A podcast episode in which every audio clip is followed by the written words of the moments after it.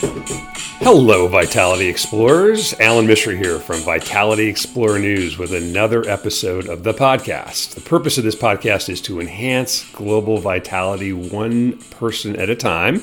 And as we always do on the podcast, we're going to start with a quote. And here it is Live long and prosper. And of course, that's from Spock from the Star Trek sagas. Live long and prosper. That's where a little bit we're going to be focusing on today. Our, our goal is again to enhance your vitality, but also to take the friction out of staying vital and help you make deposits in your Vitality bank account. So, last week we focused a lot on identifying our peak purpose, a little bit of the low carb versus low fat diet battle. And previously, we've discussed things like how to best get things done, why muscle matters, and how mouth breathing can actually interfere with your memory. I recommend you check out those previous episodes of the podcast. Uh, this year, we are going to be working on an arc, and we're going to try to figure out how to build towards um, you helping you and all of us helping ourselves uh, live our best lives. So this week we're going to cover three new topics, and that one of them is the scientific five factors connected to living longer and prospering, thus the Spock quote, five ways to cultivate closeness, and why dogs enhance vitality and longevity. All right, one other thing we're going to add in here is just a little bit longer quote before we jump in here, and this one's from Steve Jobs. End quote. If you are working on something exciting that you really care about, you do not have to be pushed. The vision pulls you. If you are working on something exciting that re- that you really care about, you do not have to be pushed. The vision pulls you. Think about that as you go through your week. And let's dive into these five factors that are connected to living longer and prospering. If you're enjoying what you're listening to, please leave us a five star rating on Apple, Spotify, or wherever you get your podcasts. You can also find a lot more information about this on vitalityexplorers.substack.com and sign up for the text message version of this at vitalityexplorers.com. Okay. So, um, what what is the what are the what are the keys? What are the secrets to living long and prospering? Well, it turns out that there's some really powerful evidence, and there are five specific factors that have been identified that are associated with increased longevity. Okay, here they are. And they're not going to be surprising, by the way. I think that the, the interesting part is they're not surprising, but the data is really strong. So here they are. One, never smoking. Number two, body mass index between 18.5 and 24.9. Three, 30 plus minutes per day of moderate to vis- vigorous physical activity. Number four, moderate in- alcohol intake, defined as one to two drinks per day or less. And number five is a high diet quality score, and that's in the upper 40%. We'll talk a little bit more about that in uh, a little later in the podcast here.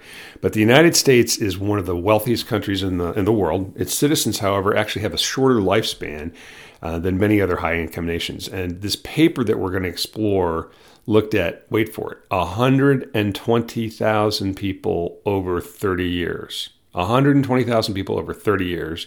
And here's the conclusion, one of the conclusions from the paper. I'm going to go over several of the conclusions from the paper, but here's one of them. Adopting a healthy lifestyle could substantially reduce premature mortality and prolong life expectancy in the United States. Okay, that's one of the quotes. Here's a few others. Um, quote The U.S. healthcare system has primarily focused on drug discoveries and disease treatment rather than prevention. That's one. Here's two. Quote, chronic diseases such as cardiovascular disease, cancer, and cancer are amongst the most common and costly of all health problems, but are largely preventable. I need to say that one more time. This is again from the paper. Chronic diseases such as cardiovascular disease and cancer are the most common and costly of all health problems, but are largely preventable. Number three, Quote, it has been widely acknowledged that unhealthy lifestyles are major risk factors for various chronic diseases and premature death. So these kind of all go together. But I think the idea here, the concept, the theory, and, and, and what we're going to be discussing here is the US healthcare system really does primarily focus on uh, treatment, not prevention. Okay, now this study looked at um, five specific lifestyle choices on purpose. Okay, the reason they chose them is this, these are modifiable lifestyle factors. Again, this is according to the paper. And then they, they were the five ones that we talked about at the beginning there, but each of the five parameters was given a score of either one or zero. I like this because it's kind of black and white, binary. And a score of one was uh, given for the parameter if the subject had a low risk in that category. Um, and those specific definitions, again, of a low risk are, quote, never smoking, body mass index between 18.5 and 24.9, 30 minutes of physical activity, moderate alcohol intake, and a, in a high quality uh, diet score. Um, and if you didn't have the low risk, uh, excuse me, you're going to be given a, a score. Um, of zero. So anything on the other side of that would be considered high risk. So they divided it in low risk and high risk. So it's a, you know, um, one of, this, of the parameters of the study. But I think it's interesting to kind of break it down into those those things. So what they found is though, quote, in conclusion, we estimate the adherence to a low risk lifestyle score, um, prolonged life expectancy at age 50 by 14 years uh, for females and 12.2 years for males. Um, U.S adults compared to other individuals without any low, lifestyle risk factors. That's how they broke it down. Quote, our findings suggest the gap in life expectancy between US and other developed company or country companies countries could be narrowed by improving lifestyle factors. So they have these interesting sort of um, graphs of whether your score was zero, one, two, three, four, or five, and literally how long you are going to live. Um, so the gain, the amount of gain in your lifestyle or gain in life expectancy could be up to 14 years for women and up to 12.2 years for men, just based on these modifiable uh, lifestyle choices. All right, now here's a, here's the Vitality Explorer analysis and recommendation. I think this is an elite paper, and again, you can look on the Vitality Explorer Substack site for all the details and the abstract and the links to it all and the charts. Um, but this was 120,000 participants over the course of 30 years. So, um, and I think we need to take responsibility for some some part of it, and this paper suggests that we can. So. Um, here's a here's a couple suggestions. We can choose whether we smoke or not. And if you're smoking, stop. Our weight is at least somewhat under our control. Maybe not perfectly, but at least some per- percentage of our of how much we weigh is related to our choices. How much we exercise and how much we we drink are certainly under our control. And finally, what we eat is a personal decision. Um, now, clearly, not all of us have the luxury of being able to go to I don't know, wherever you want to find your finest organic foods that are healthy for you and fresh or beautiful gym facilities. That's a that's a barrier, right? But there are two parameters I think that are completely under our control. And that is whether we smoke and how much we choose to drink. So, full stop on that one. If you are smoking or you're drinking too much, that is not something that somebody uh, that it doesn't cost anything. It's a zero. I think this is a zero cost way to get at least a two out of five on this scoring system. Five's the best, so you can get a two out of five by simply um, in improving your uh, excuse me it's by simply not smoking or drinking moderately or not drinking at all so i think the, the major point of the article excuse me is that our longevity is at least partially under our control. And this is consistent with the Vitality Explorer concept of vitality being a skill. So we can learn not to smoke, we can learn to eat and drink better, and we can learn to exercise more and to at least some extent control our weight. A second, I think, crucial component of this paper is that how much in the United States we focus on fancy new drugs and procedures to combat disease. Sorry, I needed a little sip of coffee there. Got a little frog in my throat. The data from the paper is, is, is amazingly strong evidence suggesting that we should shift our, our, our emphasis toward helping people make better lifestyle choices if we really are focusing on longevity. So I hope this paper is uh, something that you would uh, dive into. You can look at, again all the details on the Vitality Explorer Substack site. I hope all of us can make better choices, live long, and prosper. Now, what wasn't included in that paper is another component of your vitality that we've been talking a lot about on Vitality Explorers, and that is cultivating closeness. And this is, uh, you know, an emphasis that I, am going to put on Vitality Explorers this year because the, the evidence about closeness is off the chart. Closeness counts to your longevity and your vitality. So being connected to another person or a series of people or you know groups of people is a fundamental component of our vitality. And I think honestly, we too often forget that. Okay. Um, it's part of what I call the vitality octagon. These are the eight core components of your vitality, including time, sleep, fitness, purpose, service, closeness, discipline, and hope. But has anybody ever taught you how to cultivate closeness? Well, you can again read this on the Vitality Explorer Substack site. If you're listening to it, um, my goal over the next few minutes is to give you five specific ways to enhance your closeness with others. And here they are. Number one, increase your awareness of its value. Number two, be curious about other people's lives. Number three, forgive to rebuild relationships. Number four, practice scary sharing. Number five, my favorite, laugh and have fun. So the first one, increase your awareness of the value of closeness. And here are three specific reasons why closeness counts and why it's valuable. So, one of the longest running studies of all time is a Harvard study about how community helps us live longer and be happier. It was staggeringly powerful evidence to suggest that our relationships are vital vital to our living longer and living prosperously. Okay, I'm not talking financially, but I'm talking about you know uh, deep deep relationships matter. And this this research that started at Harvard has been confirmed by other other researchers, and they looked at psychosocial factors that are uh, predictive of longevity. All right, this one is crazy interesting, right? Because it's very consistent with that Harvard study. Social integration and close relationships were more important than the things we were talking about just a minute ago. That includes smoking, alcohol, physical activity, and body uh, composition. So, if you want to add in the sixth way to live long and prosper, it would be to cultivate closeness, okay? Because the data even suggests the opposite of being close, that is, lonely, being lonely or disconnected, is associated with higher levels of something called CRP, which is um, C reactive protein, and this is a marker of inflammation in your body. And one of the measures, one of the most powerful measure, measurements of aging is how much inflammation we have in our body. So if you want to decrease your inflammation, increase your longevity, connect with other people. Okay, so I hope I've convinced you that closeness counts scientifically. Here's the second way you can enhance your closeness with others, and that is simply just to be curious about their lives. Here are three specific ways you can be more curious. Number one, listen when someone is speaking to you and look in their eyes. How many times you, how many times does that happen to you per day when you're talking to somebody and they're looking at their phone? Um, you know, I don't even speak to somebody if they're looking at their phone or their computer anymore. I will pause and just be quiet until they stop doing it. Uh, and then if you listen to somebody, if you look into their eyes when they're actually um, speaking to you, you are a unicorn because that is so rare these days. So that's that's sort of the subset of how to be curious and closeness. The second is to practice being open-minded, non-judgmental, and kind open minded, non judgmental, and kind. I wish I could say that I'm always that way. I'm, I'm, i try to work towards that, but I think it's very important to consider that and be more curious. And the final is just to show empathy and understanding.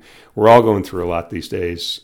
Um, and just the more we can show empathy and understanding, that's going to bring us a little closer. The third one is a challenging one how to build closeness, and that is to forgive, to rebuild relationships. And here's a few specific sub suggestions under that recommendation is to realize that all of us need forgiveness.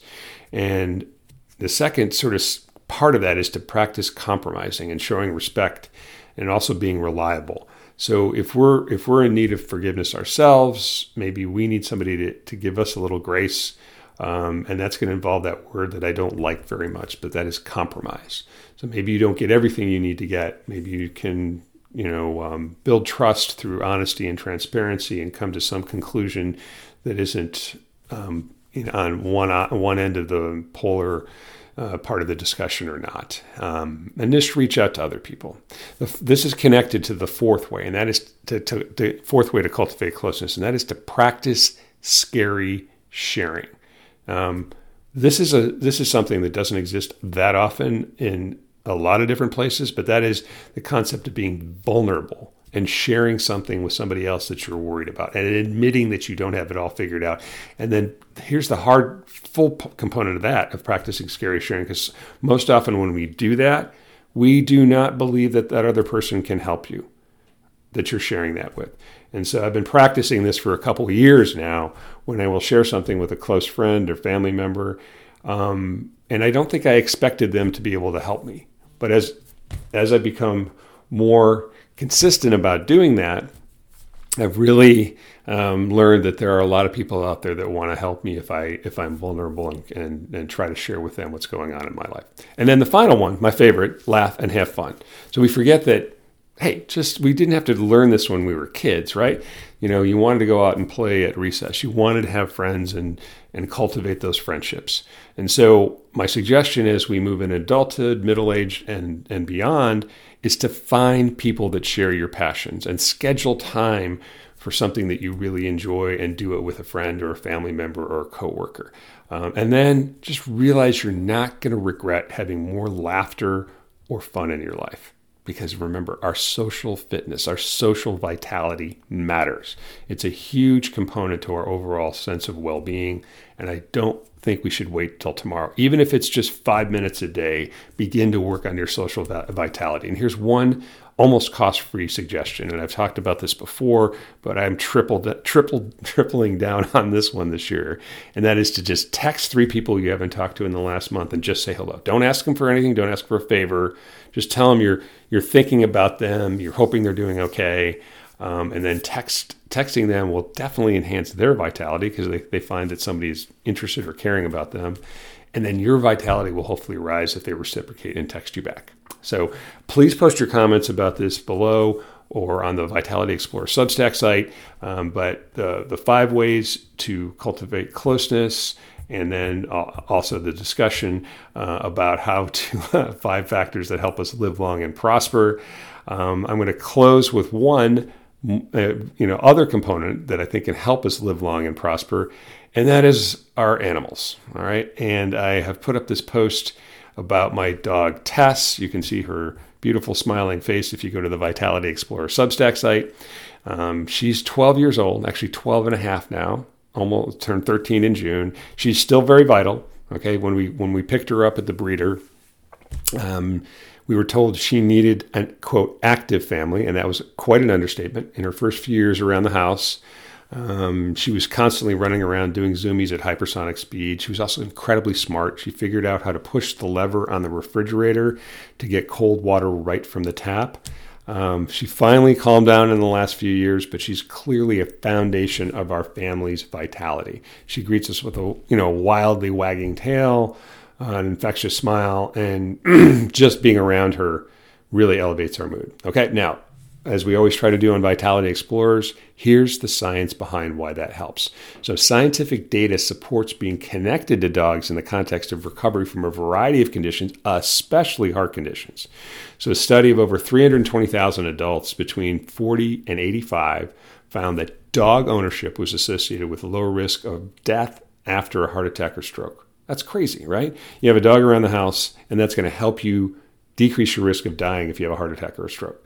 So it was independent of socioeconomic and medical variables. So dogs provide companionship, a sense of purpose, they can improve our mood, our overall quality of life. Lots of data on suggesting that they improve our physical well-being because we take them out for a walk or a run or we're just playing with them. Um, and this is also true for, for people who have special needs, such as providing assistive services like you know dogs for the blind or com- emotional support animals. Um, it's just amazing that you know we are we are blessed to have dogs. They're they're what I call dogs are verified vitality enhancers. Um, it's also connected to your longevity, which is the, the you know live long and prosper is our theme for this week's Vitality Explorer podcast. And so, in a, in a study of about eleven thousand people, they found that um, dog ownership decreased the risk of disability, uh, and having a connection with a dog helped increase a person's exercise habit, as we talked about.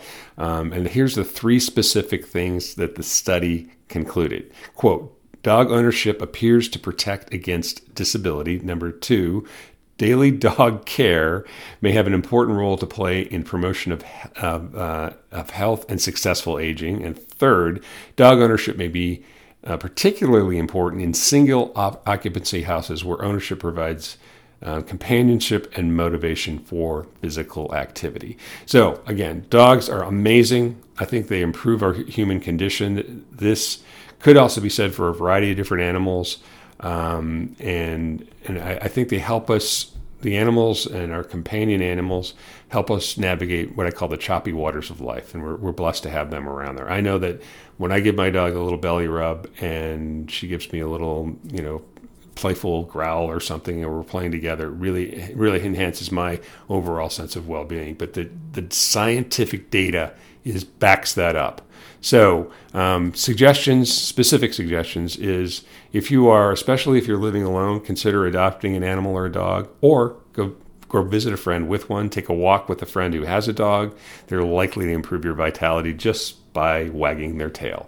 Um, all right, so check out the Vitality Explorer Substack site so you can see the details of these studies, like uh, that are called Dog Ownership and Survival After a Major Cardiovascular Event, and the other one is Evidence that Dog Ownership Protects Against Disability. All right, so this week we have been focusing on how to live long and prosper. We've gone over things like the five factors associated with living longer and prospering. Just to review those quickly don't smoke, keep your body mass index between 18.5 and 24.9, exercise 30 minutes moderately or vigorously, um, you know, keep your alcohol intake to moderate, have a high diet score. You can look at the details for that on the Substack site. And then the cultivating closeness, again, just to review. Number one, increase your awareness of the value, its value. Number two, be curious about other people's lives. Number three, forgive to rebuild relationship. Number four, practice scary sharing. And number five, my favorite, just laugh and have some fun. Uh, and maybe get a dog, right? Okay, so I hope you've enjoyed this week's Vitality Explorer News podcast. Um, our goal, as always, is to enhance your vitality one person at a time. So if even one person out there is has found this valuable, I will have done my job for the week. Again, we also try to help you uh, stay vital by taking the friction out of it. You're listening to a lot of the work that I've done uh, this week to uh, reading papers and trying to distill them down to a podcast, a text message, and the Vitality Explorer News Substack site. Please consider becoming a, a subscriber there to support this work. And until next time, get out there and dare to be vital. Thank you for listening.